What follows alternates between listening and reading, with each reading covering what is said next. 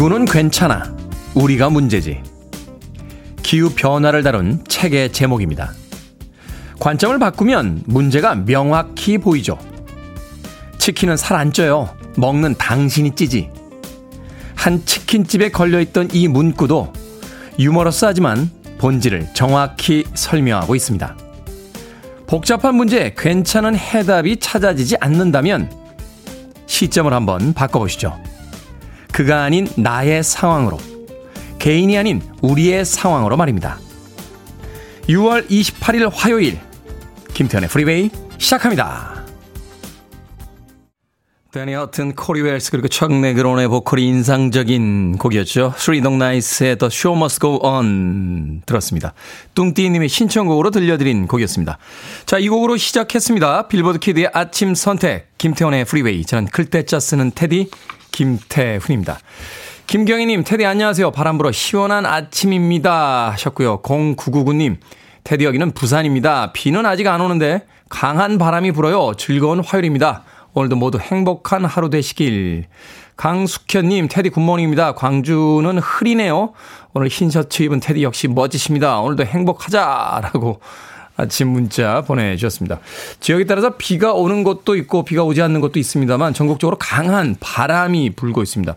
저도 창문 열어놓고 잤다가 2시쯤 깼습니다. 바람이 얼마나 세게 부는지 순간적으로 태풍이 온 게 아닌가 하는 생각이 들 정도였습니다. 태풍은 아니고 그냥 바람이 세게 분다고 하더군요. 또 수도권 지역은 오늘 200mm에 가까운 음, 폭우가 쏟아질 수 있으니까 음, 주의하라 하는 기상청의 예보도 있었습니다. 장마가 지나갈 때까지는 매일 우산 꼭들 챙기시고요. 비나 바람의 피해가 없도록 조심들 하시길 바라겠습니다. 자, 청취자들의 참여 기다립니다. 문자번호 샵 1061, 짧은 문자 50원, 긴 문자 100원, 콩으로는 무료입니다. 여러분은 지금 KBS 2라디오 김태훈의 프리웨이 함께하고 계십니다. KBS 2라디오 yeah, 김태훈의 프리웨이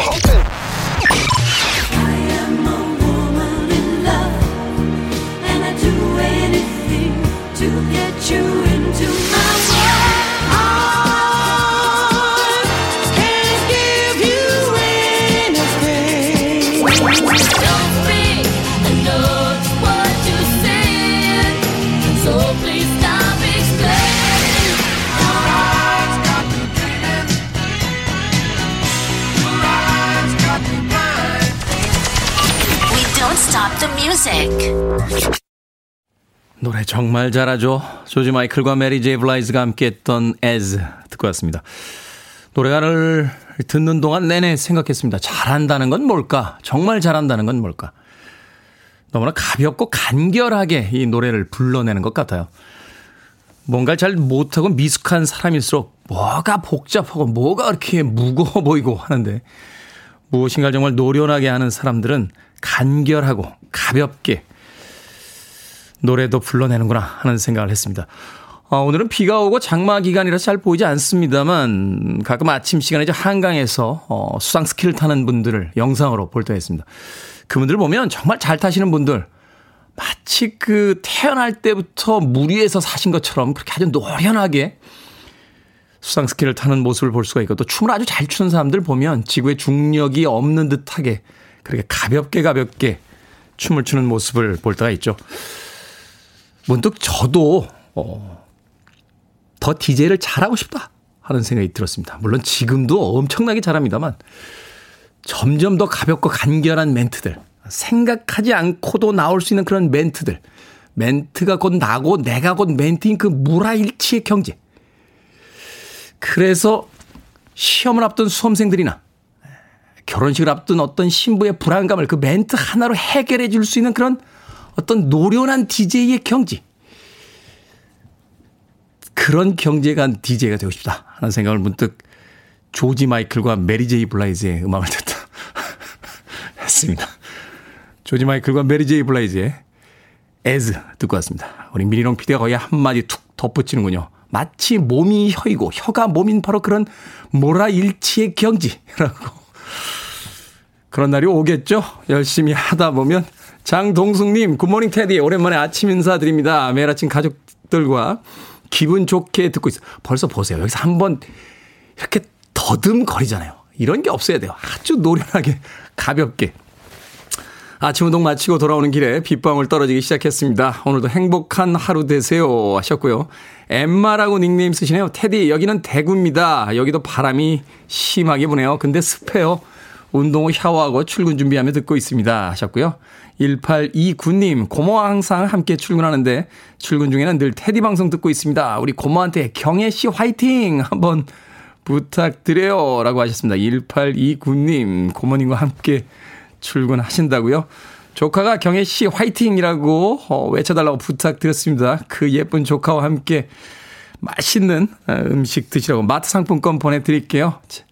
맛있는 음식 재료들 어, 마트에서 사다가 아, 요리 한번 맛있게 해서 드시죠. 1호님, 테디 저는 약혼을 앞둔 제주 총각인데요. 어제 서울에서 비행기가 안 떠서 제 피양새가 제주에 못 왔습니다. 오늘은 뜨겠죠 하셨는데 이게 무슨 현대판 견우직녀도 아니고 로미오와 줄리엣도 아니고 21세기에 비행기가 안 떠서 약혼녀가 오질 않습니까? 자, 오늘은 날씨가 비행기가 뜰 정도로는 좋아지라고 제가 주문 외워드립니다. 수리 수리 살발타, 마발타 살발타, 155님. 오늘은 예쁜 피앙새 꼭 만나시길 바라겠습니다. 한재훈님의 신청곡을 합니다. Go West, King of Wishful Thinking.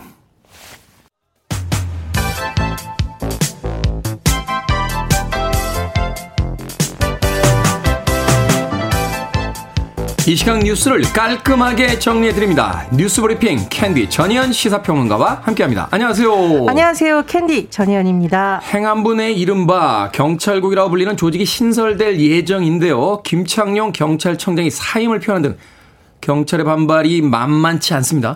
일단 이상민 장관이 직접 발표를 했는데요. 행정안전부 안에 경찰을 견제하고 관리하는 조직을 만들겠다라는 겁니다. 뭐 여러 가지 논란에 대해서 이상민 장관이 직접 거의 답변을 많이 했다라고 해요.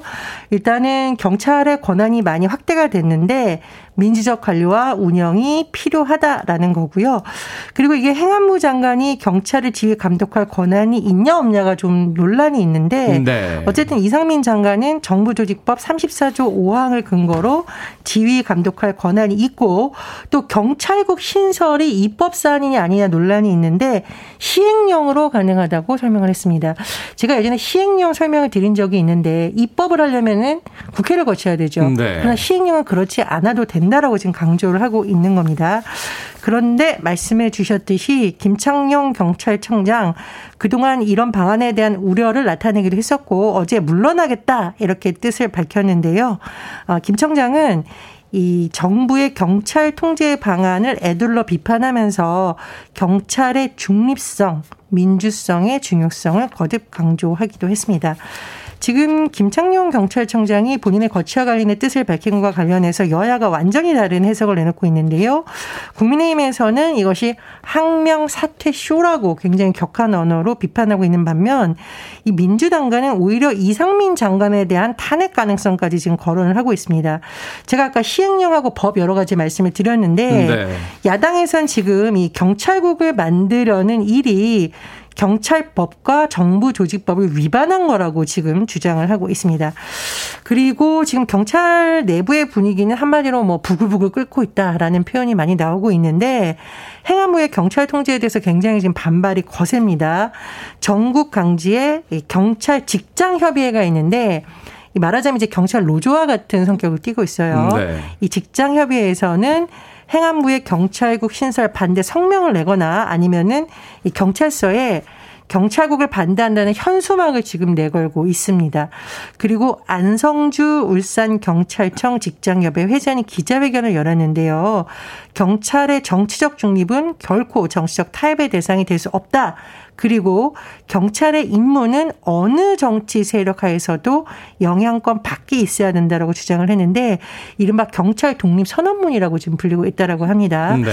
어쨌든 뭐 지금 이것을 두고 오늘 아침 조간 사설을 보니까요. 또 다 뭐 해석이 좀 다릅니다. 앞으로 이 사안이 어떻게 돌아갈지 지켜봐야겠습니다. 뭔가 심각한 변화를 준다는 건 그 변화의 어떤 이유가 분명히 있고 그것이 이해가 되고 공감이 돼야 되는 거 아닌가요? 그러니까 이 속도전에 대한 우려를 나타내는 언론도 있고 또 일각에서는 이 김창현 총장이 도중에 이렇게 또 물러나는 게 맞느냐라는 비판 어조도 있습니다. 다만 말씀해 주셨듯이 전국 경찰이 뭐 13만 명에서 14만 명으로 추진되니까요. 공감대를 얻으려는 노력이나 그 제도적 보완은 필요할 것으로 보입니다. 네. 행안부에서는 이제 경찰국을 신설하겠다라고 하고 또 법무부에서는 검수완박에 대해서 헌법 소원 넣겠다. 뭐 이런 이야기들이 있는 걸 보면 이제 전 정권에서 했던 여러 가지 어떤 정책들을 이제 예, 되돌리겠다. 이렇게 지금 이야기를 하고 있는 것 같습니다. 자, 어제 이 시간에 잠깐 말씀드렸었는데 어제 정보 발표 있었습니다. 7월부터 전기요금, 가스요금이 동시에 인상이 된다. 이게 이제 공식 발표가 된 거죠? 예, 그렇습니다. 전기요금의 경우 다음 달부터 시작되죠. 3분기부터 적용이 됩니다. 전기요금 구성 요소 가운데 연료비 조정 단가를 킬로와트당 5원 올린다는 건데 이걸 이제 4인 가구를 상정해 보면 월 평균 307kW 정도 쓴다고 해요. 그래서 네. 전기요금을 매달 1,535원 더 내야 될 예정이고요. 가스요금 다음 달부터 메가줄당 1.10 1, 1원 인상하는데 서울에 가는 사는 가구당 한번 계산을 봤더니 평균 가스요금 월 2,200원 정도 증가한다는 겁니다. 네. 근데 제가 이제 전기요금, 가스요금, 이 공공요금 왜 중요하냐? 지금 물가가 굉장히 심상치 않은데 공공요금 인상은 또 물가 상승을 부추기는 요인이 될 수 있기 때문이고요. 그렇죠. 그리고 자영업자들 중에 전기 많이 쓰는 업종이 또 있어요. 예를 들면은 노래 연습장, 이른바 노래방, PC방 음. 이런 분들은 굉장히 사실 전기요금이 부담이 된다라는 아우성이 나오고 있고 산업 현장에서도 뭐 금영업 이런 곳은 전기요금이 생산 원가에서 차지하는 비중이 굉장히 크다고 합니다. 그래서 우리가 4인 가족 기준 월 1,530 원? 뭐 이게 큰 거라고 생각하지만 사실은 굉장히 여러 가지 부분에서 여파가 미칠 수 있다라는 겁니다. 그러니까 집에서 사용하는 것뿐만이 아니라 바깥쪽에서도 계속 모든 물가들이 다 올라가는 효과가 생기는 거잖아요. 그렇죠. 우크라이나 사태로 곡물가 오르고 여러 가지 지금 연쇄 효과가 있는데 중소기업 중앙에도 굉장히 어 부담이 가중되고 있다라고 밝히면서 중소기업 전용 요금제를 비롯한 개편을 또 요구하고 있는 상황입니다. 전기랑 가스를 안 쓰고 살 수 있는 사람은 없을 테니까 어, 모든 물가가 오른다. 그런 소식이군요. 자, 유럽에서 코로나19 확진자가 다시 증가세를 보이고 있고요. 우리나라에서 여름 재유행 가능성도 제기가 되고 있는 가운데 국산 1호 코로나19 백신이 조만간 승인이 될 것이다. 라는 뉴스가 전해졌습니다. 예, SK 바이오사이언스가 개발한 국산 1호 코로나19 백신 스카이코비언 멀티주가 곧 허가될 것으로 예상이 되는데 식약청 자문기구에서 안전성 효과성 모두 적합하다는 판단을 내렸다고 합니다. 만약에 이번 달 중에 최종 승인을 거치면 우리나라가 개발한 첫 코로나19 백신이 나오게 되는데요. 이 백신이 아스트라제네카 백신보다 면역 효과가 훨씬 높게 나타났다고 합니다. 이 말씀해 주셨듯이 지금 재유행 가능성을 배제할 수 없는 상황이에요. 그래서 지금 4차 접종 이야기 나오고 있죠. 예, 예. 그래서 특히 이제 이 코로나19 같은 경우에는 백신 주권이라는 말이 나올 정도 굉장히 중요하죠. 그래서 또 좋은 소식이 있을지 기대가 됩니다. 네. 자, 오늘의 시사 엉뚱 퀴즈 어떤 문제입니까? 예, 앞서 국산 1호 코로나19 백신이 승인을 앞두고 있다는 소식 전해드렸습니다.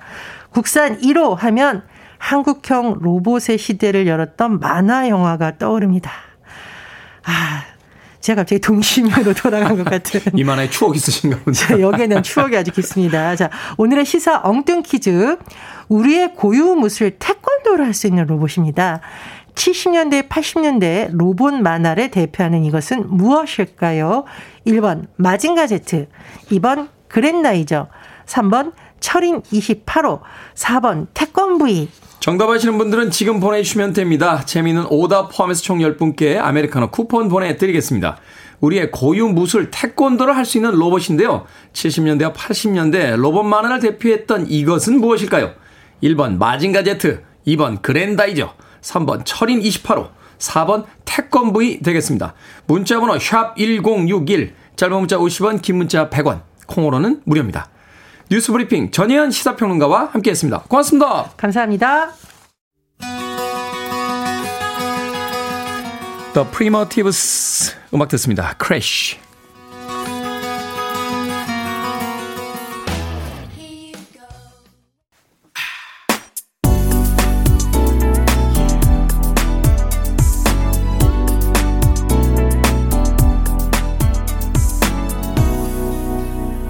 Freeway. 오랜만에 들어봤네요. 얀 해머의 음악 Miami Vice 메인 테마 2111님의 신청곡으로 들려드렸습니다. 저희 어린 시절에 그 미드로 방영이 됐던 음, 그런 드라마였습니다. 돈 존슨이라는 배우가 주연을 맡았었고 그 캐릭터가 소니 크로켓이라는 인물이었는데 그 당시에 좀 파격적인 패션을 선보였어요. 어, 이 수트 안에다가 목이 늘어진 셔, 그 티셔츠를 입고 코디를 하거나 양말을 신지 않은 채 구두를 신고 이렇게 등장하는 그 패션 스타일이 이 마이애미의 이국적인 풍경하고 맞물리면서 꽤나 화제가 됐던 그런 드라마였습니다. 얀 해머의 Miami Vice 메인 테마곡 듣고 왔습니다. 자, 오늘의 시사 엉뚱 퀴즈. 70년대와 80년대 한국형 로봇 만화를 대표하는 이것은 무엇일까요? 태권도를 할 수 있었던 로봇입니다. 정답은 4번 태권브이였습니다. 태권브이. 엄미경님, 태권브이. 오늘도 멋진 하루를 선물해준 태디에게 V를 보냅니다. 라고 하셨습니다. 그쵸. 우리가 사진을 찍을 때나 뭔가, 아, 뭐라고 할까요? 어, 감사까지는 아니고 자신만만함을 보일 때 이렇게 V 표시를 하잖아요. 윈스턴 처칠 영국 수상이 2차 세계대전에서 항상 그 자신의 시그니처 제스처로 보여줬다는 이 V. 우리는 승리할 것이다. victory 라고 하는. 근데 우리는 왜 사진 찍을 때 이렇게 V를 하는지는 잘 모르겠습니다. 요새는 또 이렇게, 이렇게 하면 안 된다며. 손바닥이 앞쪽으로 보고, 이게 밑으로 나가게 해야 된다며, 이렇게. 스파이더맨이 이렇게 그 거미줄 쏘듯이. 민피디 몰라요? 어우, 옛날 사람. 옛날 사람. 요새는 V를 이렇게 위로 들지 않습니다. 밑으로 듭니다. 밑으로. 예, 이렇게 들어줘야 아, 신세대 V 되겠습니다. 자, 1850님, 태권 V. 제가 어릴 적 밥도 걸을 정도로 꼭 챙겨봤던 만화입니다. 라고 하셨습니다.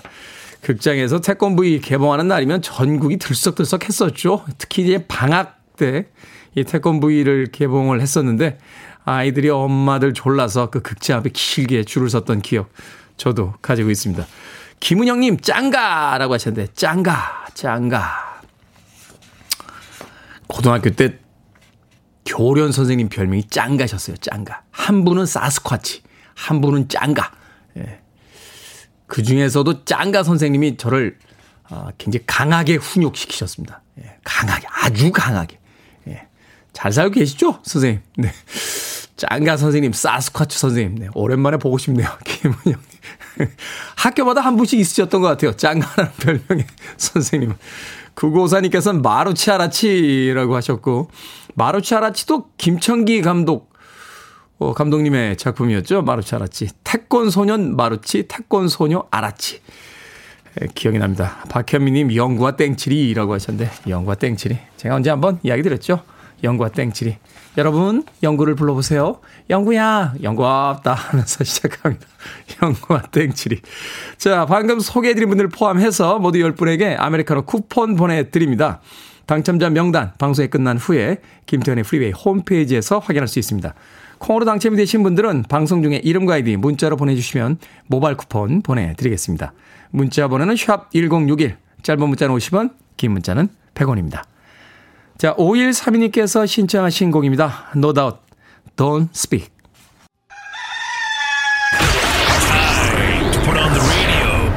김태훈의 Freeway. Are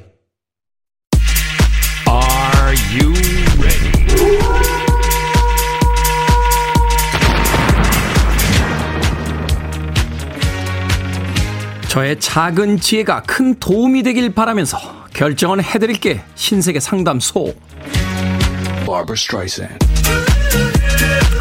주신혜님, 모기 때문에 밤마다 괴로운데요. 오늘 밤엔 잠을 안 자고 잡을까요? 아니면 모기도 한철이니까 그냥 물릴까요? 잡으세요. 잡아야 오늘은 못 자도 내일은 잘 수 있습니다. 황한나님, 매일 아침마다 고민합니다. 저는 1일 1 샤워 스타일인데요. 아침에 씻을까요? 아니면 밤에 씻을까요? 아침에 씻으세요. 아침 샤워는 오늘 만날 주변인들을 위해서, 밤 샤워는 온전히 자기 만족을 위해서입니다.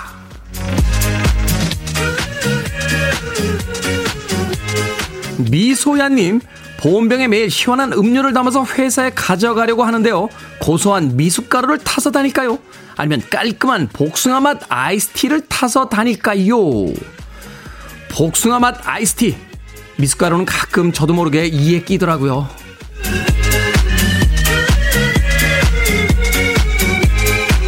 8830님, 일하는 곳에서 신을 지압 신발을 샀는데요. 하루 신었는데 발바닥이 너무 아픕니다.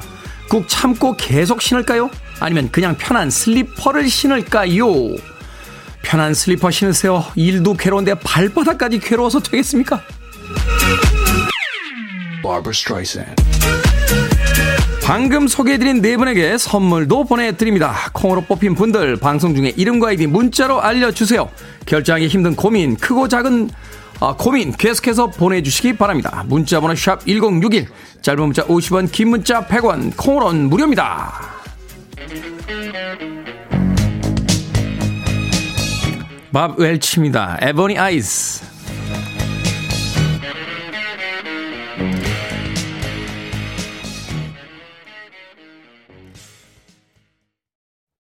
You're listening to one of the best radio stations around. You're listening to 김태훈의 Freeway.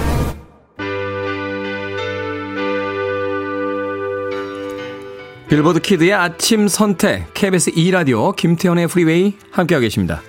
1부 끝곡은 손은신님께서 신청하신 놀란스의 Don't Love Me Too Hard 듣습니다. 전 잠시 후 2부에서 뵙겠습니다.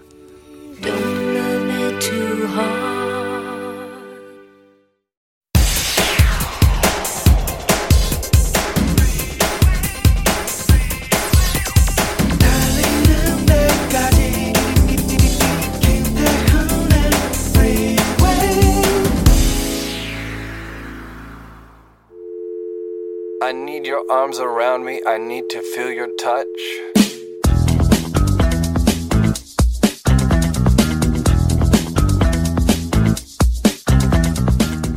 친환경 습기 제거 방법. 솔방울. 예로부터 천연 가습기로 불린 솔방울은 자기 무게 14배 이상의 물을 흡수합니다. 숯. 숯에는 미세한 구멍이 고밀도로 분포되어 있어 수분을 흡수하고 집안의 습도를 조절하는 역할을 합니다. 선인장. 선인장은 공기 중에 습기를 빨아들이고 공기 정화 기능도 뛰어납니다. 신문지. 신문지는 습기와 냄새, 벌레를 없애는데 도움을 줍니다. 신문지를 말아서 신발장에 넣어두면 좋습니다.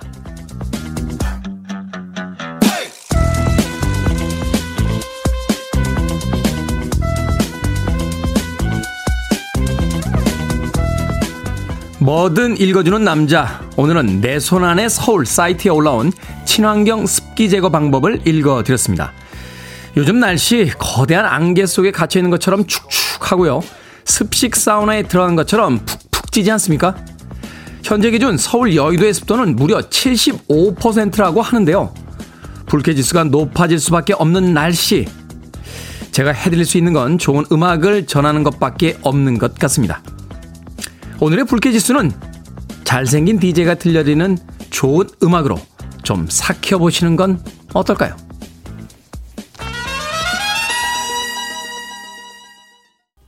스타일리스틱스의 Can't Give You Anything 듣고 왔습니다. 이 곡으로 김태훈의 프리웨이 2부 시작했습니다.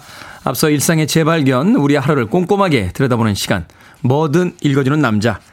오늘은 내 손안의 서울이라는 사이트에 올라온 친환경 습기 제거 방법 알려드렸습니다. 김보배님, 어제 가습기만 4시간 돌린 것 같네요. 하셨습니다. 가습기를 돌리신 건 아니고, 실제로, 예, 가습기를 돌린 것 같다 하는, 어, 뜻인가요? 제습기겠죠? 제습기. 예, 어제, 어제 습한 날씨인데 가습기까지 돌리셨다니까 약간 당황했습니다.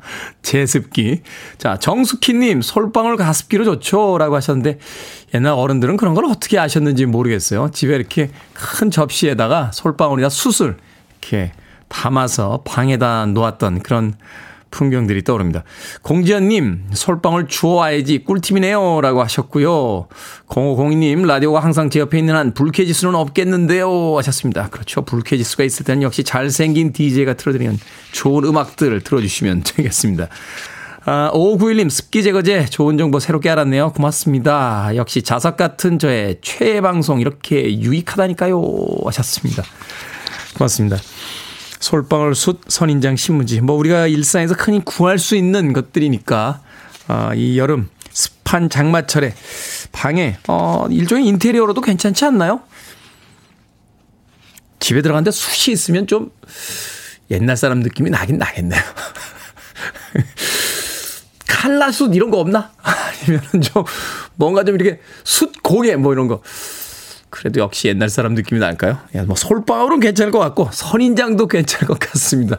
신문지는 신발장에 넣어 두면 또 신발들 신을 때마다 뽀송뽀송하게 신을 수 있다고 하니까 많이 참고들 하시길 바라겠습니다. 자, 뭐든 읽어주는 남자 여러분 주변에 의미 있는 문구라면 뭐든지 읽어드립니다. 김태훈의 프리웨이 검색하고 들어오셔서요. 홈페이지 게시판 사용하시면 됩니다. 말머리 뭐든 달아서 문자로도 참여가 가능하고요.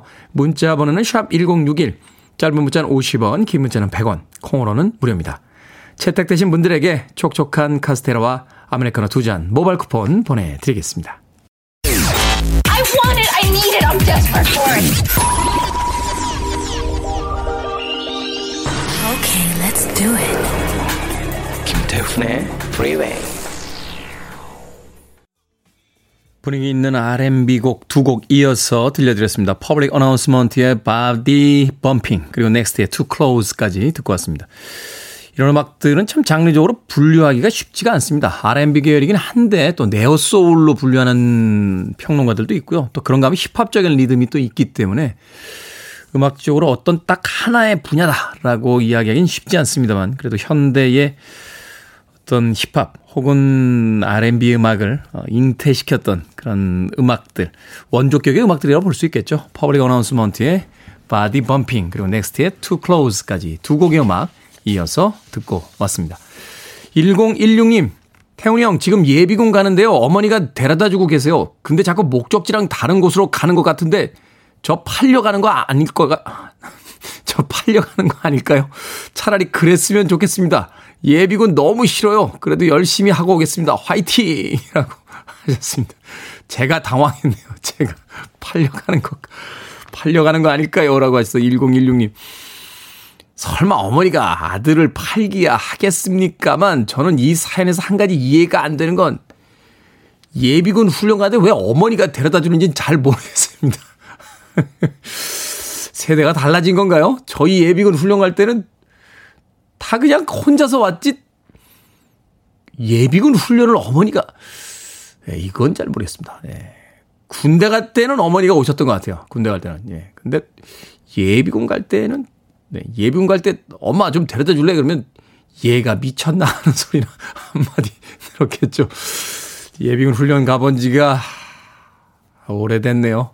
예비군 훈련장에 가서 훈련 마치고 어, 중간에 점심시간에 도시락 하나 먹고 누워서 하늘 보던 그런 기억이 납니다.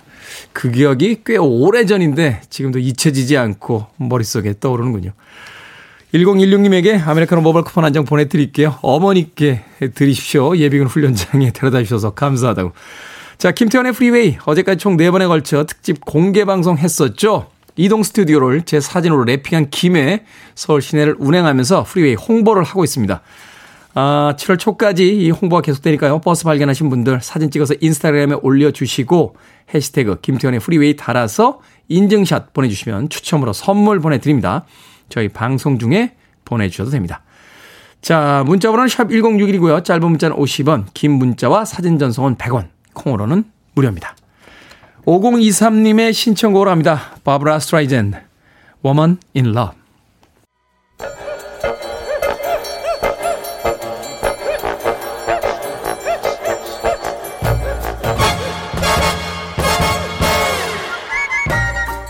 온라인 세상 속 촌철살인 해학과 위트가 돋보이는 댓글들을 골라봤습니다. 댓글로 본 세상.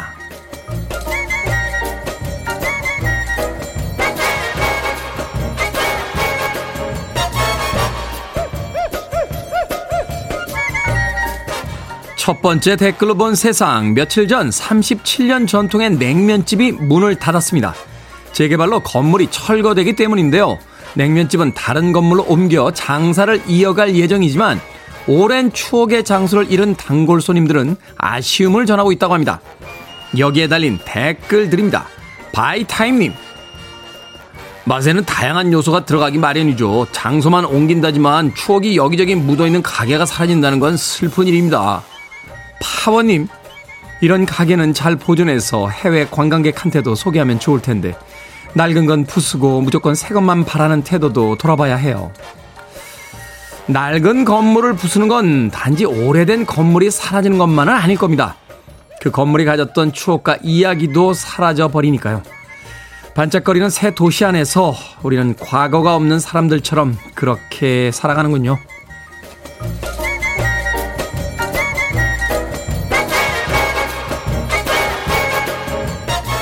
두 번째 댓글로 본 세상. 중국 광시성에 사는 한 주부가요, 재래시장에서 홍고추를 샀다가 황당한 일을 겪었습니다. 집에 와서 보니 홍고추는 빨간색 테이프로 칭칭 감겨 있었고, 테이프를 벗기니 군데군데 썩은 풋고추가 모습을 드러낸 겁니다. 가게에서는 썩은 풋고추를 속여 판매해 놓고요, 환불을 거절했다고 하는군요. 여기에 달린 댓글들입니다. 땅거미님, 저 테이프도 가짜일지 몰라요. 모든 것은 허상이라는 철학이 담긴 중국의 현대 미술이 아닐까요?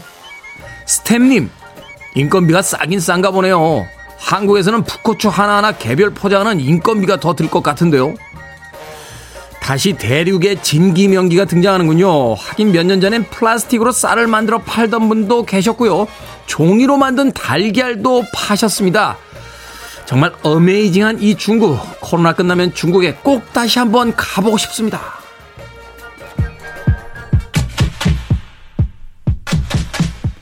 마이클 제거 밴드입니다. Let's all chant.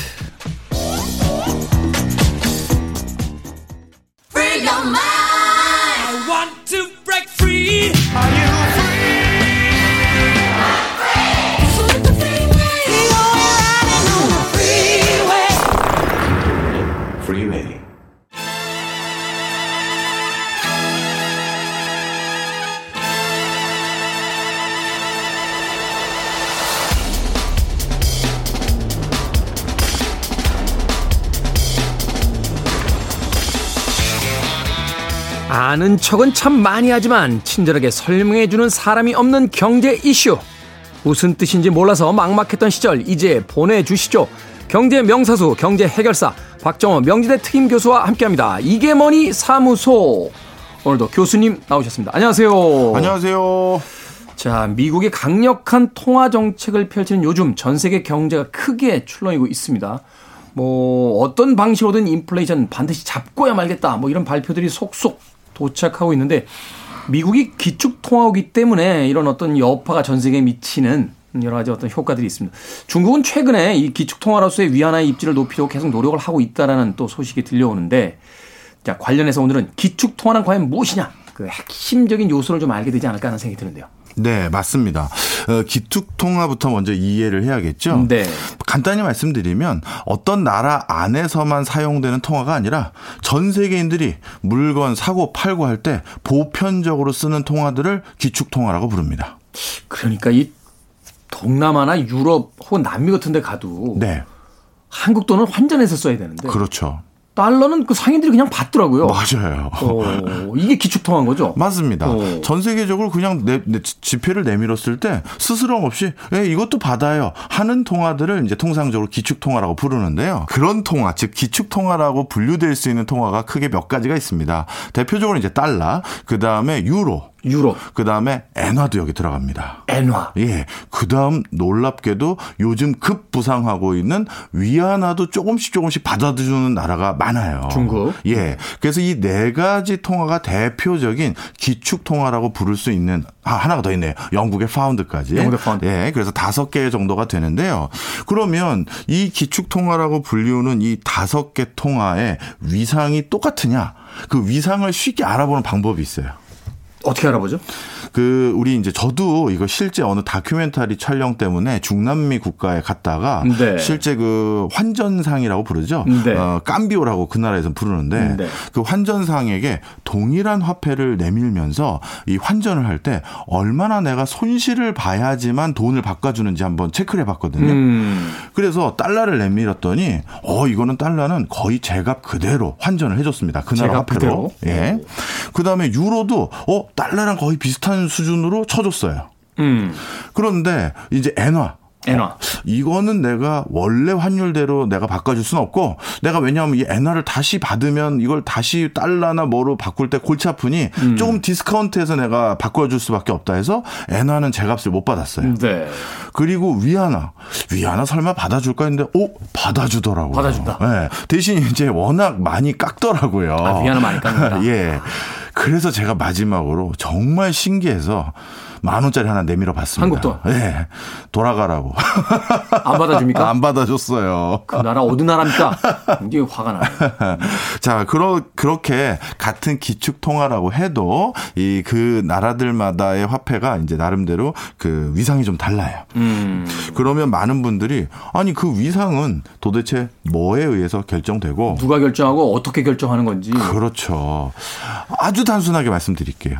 어느 나라의 화폐의 가치 그 다음에 어느 나라 화폐가 기축 통화로 통용되느냐 안 되느냐는 딱 한 단어로 결정됩니다. 그 나라의 국력과 관련돼 있어요.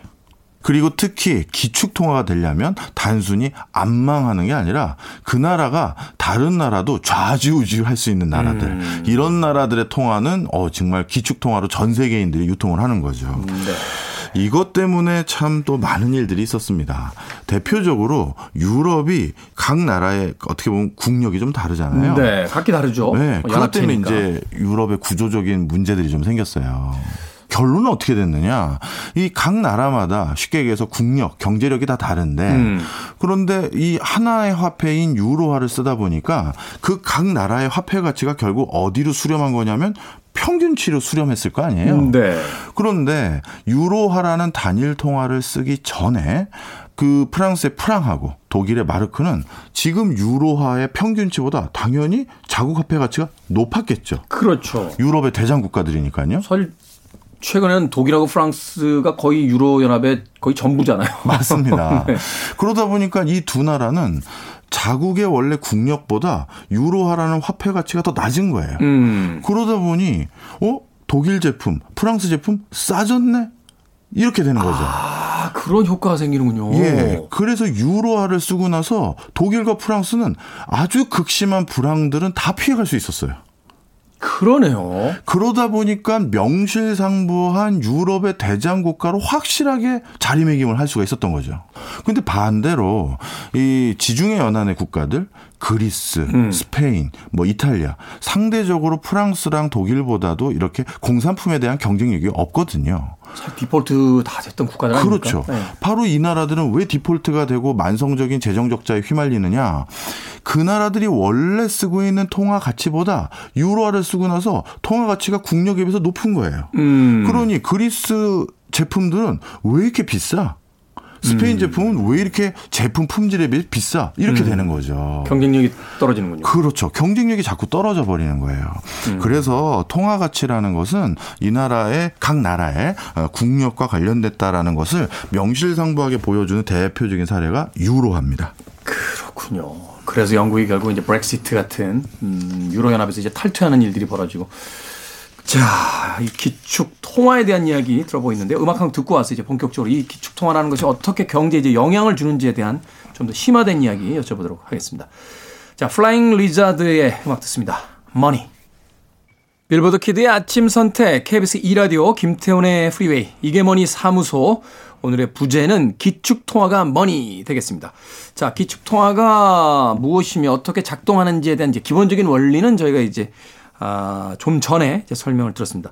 자, 그렇다면 이 기축 통화국이 되면 구체적으로 어떤 유리한 점들이 이제 발생을 하는지 지금 유로 연합을 통해서 이제 소개를 해 주셨는데 네. 그러면 달러가 최근에 기축 통화의 지위가 흔들린다 하는 분석들이 나오고 있거든요.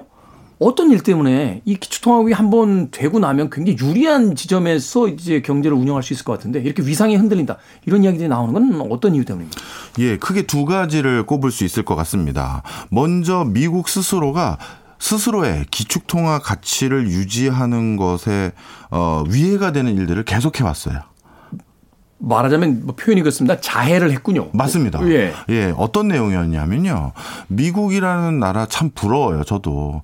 그 기축 통화를 가지고 있기 때문에 음. 어떤 게 가능하냐 하면 뭐 이런 종이를 하나 가져와서 이 종이에 옛날 대통령 사진을 오려 붙여요. 음. 그리고 옆에 숫자를 하나 딱 써놓으면 음. 이게 금만큼 비싼 물건으로 달, 바뀌죠.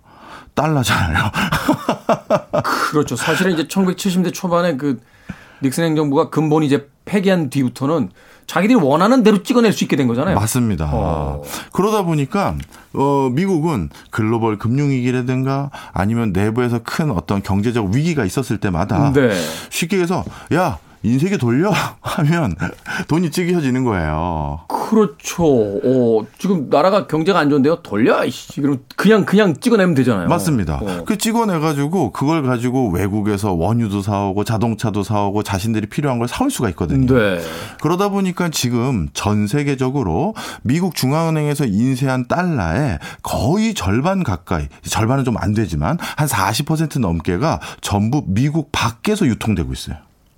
이야, 이게 사실 얼마 전에도 그 기사 한번 나왔었는데 그 외환 보유 순위 이런 거 나오더라고요. 예. 쭉 나오는데 일본이 어마어마하게 가지고 있고 이 달러들을 그러니까 다른 나라가 지금 가지고 있다는 거죠. 그렇죠. 40% 정도로. 예. 어. 그래서 외국에서 달러를 서로 주거니 받거니 하면서 거래하는 게 전체 미국에서 인쇄한 달러의 양의 한 40%가 나가 있거든요. 근데 문제가 생기는 게 미국은 자신들이 뭔가 어려울 때마다 돈을 추가로 더 찍고 더 찍고 더 찍고 그렇잖아요. 네. 이번 코로나 19 때도 또 그랬고요. 엄청나게 찍었죠. 예. 그러면 이렇게 돈을 찍을 때마다 달러 가치는 당연히 떨어지겠죠. 많아지니까 예. 달러가. 네. 그럼 외국 입장에서는 어 우리는 그냥 달러를 보유하고 있는데 저쪽에서 더 많이 찍어져 버려 가지고 우리가 보유하고 있는 달러의 가치가 때로는 작아지기도 하는 거죠. 떨어지죠. 예. 그러면서 물가 상승의 압박을 받기도 하고 그리고 음. 이 달러의 가치가 온전하게 유지되지 못하는 경우도 있고 그러니 이거는 아주 손쉽게 말씀드리면 미국이 급한 불을 끄기 위해서 본인들이 구매력을 확보하기 위해 다른 나라 구매력을 줄여가면서 자신들이 달러를 새로 발행해서 뭔가를 살 수 있게 끔 만드는 굉장히 불공정한 구조가 있는 거죠. 음. 그런데 이게 이제 동전의 양면 같은 거잖아요. 달러 양이 많아지면 그게 이제 미국으로 되돌아올 텐데 그러면 미국 시장 내에서의 어떤 인플레이션 효과가 확 올라가는 거 아닙니까? 그럴 것 같은데 이상하게 달러를 전 세계적으로 이렇게 많이 펼쳐놨더니요. 네. 이게 미국으로 들어가기보다는 아 앞으로 대표적인 지불 수단으로 우리 이걸 사용합시다. 음. 왜냐하면 뭔가 지불 수단으로 사용하려면 그게 보편성이 있어야 되잖아요. 그렇죠. 근데 워낙 달러가 많이 퍼져 있다 보니 이제 앞으로 결제는 무조건 달러로 하자. 이러다 음. 보니 미국에 들어가는 게 아니라 밖에서 서로 계속 주거니 받거니 하는 거예요. 아, 다른 나라 들끼리. 그렇습니다. 자, 그래서 이게 오랫동안 이런 일들을 몇 번씩 겪다 보니까 네. 많은 국가에서는 어 이거 미국하고 우리들이 관계가 너무 불공정한 거 아니야? 그러면 달러에 의존하는 이런 기축 통화, 국제 결제 시스템이 아니라 다른 대안을 좀 모색해 보자. 이런 음. 움직임이 생기다 보니 달러의 기축 통화 위상이 흔들리는 게 있고요. 네. 그다음 두 번째, 바로 이거에 대한 문제 의식을 가장 강하게 가지고 있는 게 바로 중국입니다. 그렇겠죠. 지금 뭐 최고의 어떤 라이벌이자 경쟁국이니까. 맞습니다. 그래서 이 달러 중심의 결제 시스템을 가지고 있다 보니까 미국이 달러 결제를 국제적으로 차단해 버리면 말 그대로 석기 시대로 돌아가 버리는 거예요. 이건 러시아가 그렇잖아요. 예. 네. 그 중국도 아 이건 위험한데 그래서 달러 말고 우리 위안화를 전 세계적으로 통용되는 대표적인 기축통화로 만들자라고 음. 하면서 달러가 아닌 위안화 중심의 또 다른 세계관을 만들려고 노력을 하고 있어요. 소위 요새 유행하는 대로 China universe를 이제 만들려고 하는 거고. 맞습니다. 위안화가 통용되는. 예. 그런 과정에서 어 이러다가 중국이라는 만만치 않은 존재 때문에 달러의 가치가 떨어지는 거 아니야? 위상이 떨어지는 거 아니야? 이런 지적들이 나오는 거죠. 중국은 그럼 구체적으로 어떻게 움직이고 있습니까? 이 위안화를 우리가 우리 위안화를 이제부터 기축통화로 씁시다 이렇게 선언한다고 되는 문제는 아니잖아요. 아니죠. 어. 그래서 가장 상징적인 어떤 행보로 원래 전 세계에서 유일하게 달러로만 사는 물건이 하나 있어요. 뭐죠? 석유입니다. 아 석유. 예. 석유는 전 세계 어딜 가도 다른 화폐로는 살 수가 없어요. 음. 미국이 산유국들 오펙하고 그렇게 합의를 받습니다. 예. 그런데 어 중국이 이 어떻게 보면 불문율을 네. 깨려고 시도를 했, 한 거예요. 이제 위안화로도 사게 해줘 이렇게요. 그렇죠. 어. 대표적으로 런던 어, 금융시장에서 위안화로 석유를 사고 팔 수 있는 결제 시스템을 도입하려고 시도를 했었거든요. 네. 그래서 어떻게 됐느냐? 그 시도를 받아줬던 런던에 있는 금융회사를 네. 거의 미국이 그냥 뭐 묵사발을 내놨죠. 팽식해버리고. 그렇죠. 어, 니네 그래? 그럼 달러로 니네 거래 못해. 뭐 이렇게. 뭐 그런 거죠, 어, 어. 일종의. 그래서 그 시도는 일단 뭐 거의 뭐 중단됐고요. 네. 그런데 요즘 어떤 일이 생겼느냐? 사우디하고 또 손을 잡았어요. 중국이? 예. 네. 사우디라는 최고의 산유국에게 우리는 위안화로 결제해서 석유 사가도록 서로 합의 봅시다. 했는데 사우디가 이거에 대해서 오케이 사인을 했습니다. 이야, 그만큼 이제 중국의 경제력이 이제 영향력이 생겼다는 거네요. 니네 위안화로 우리가 석유 사고 니네 위안화 받은 다음에 중국에서 살 거 많잖아. 그걸 결제하면 되잖아. 이렇게. 맞습니다. 오.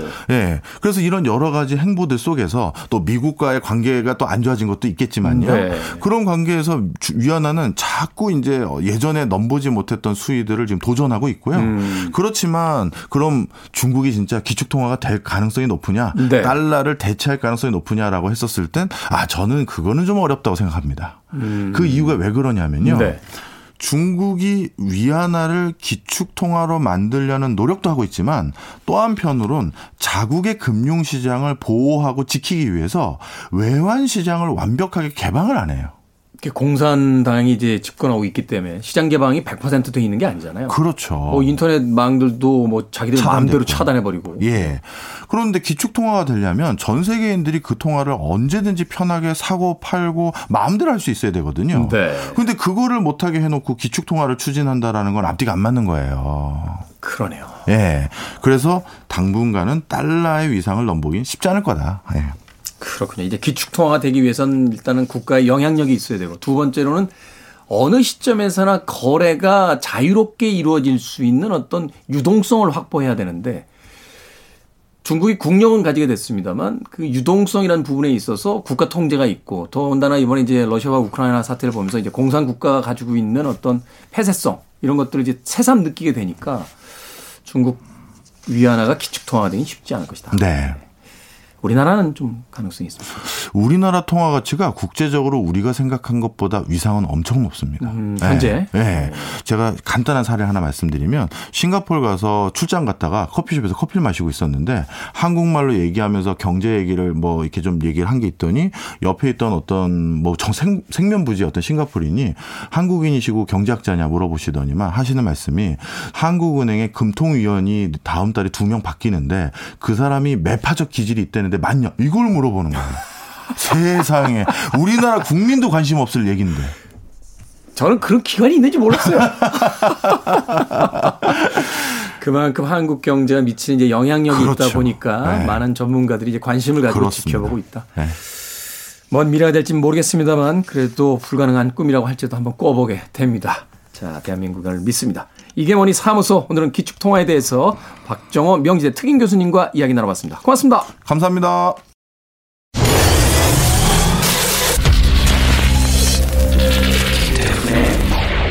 Freeway.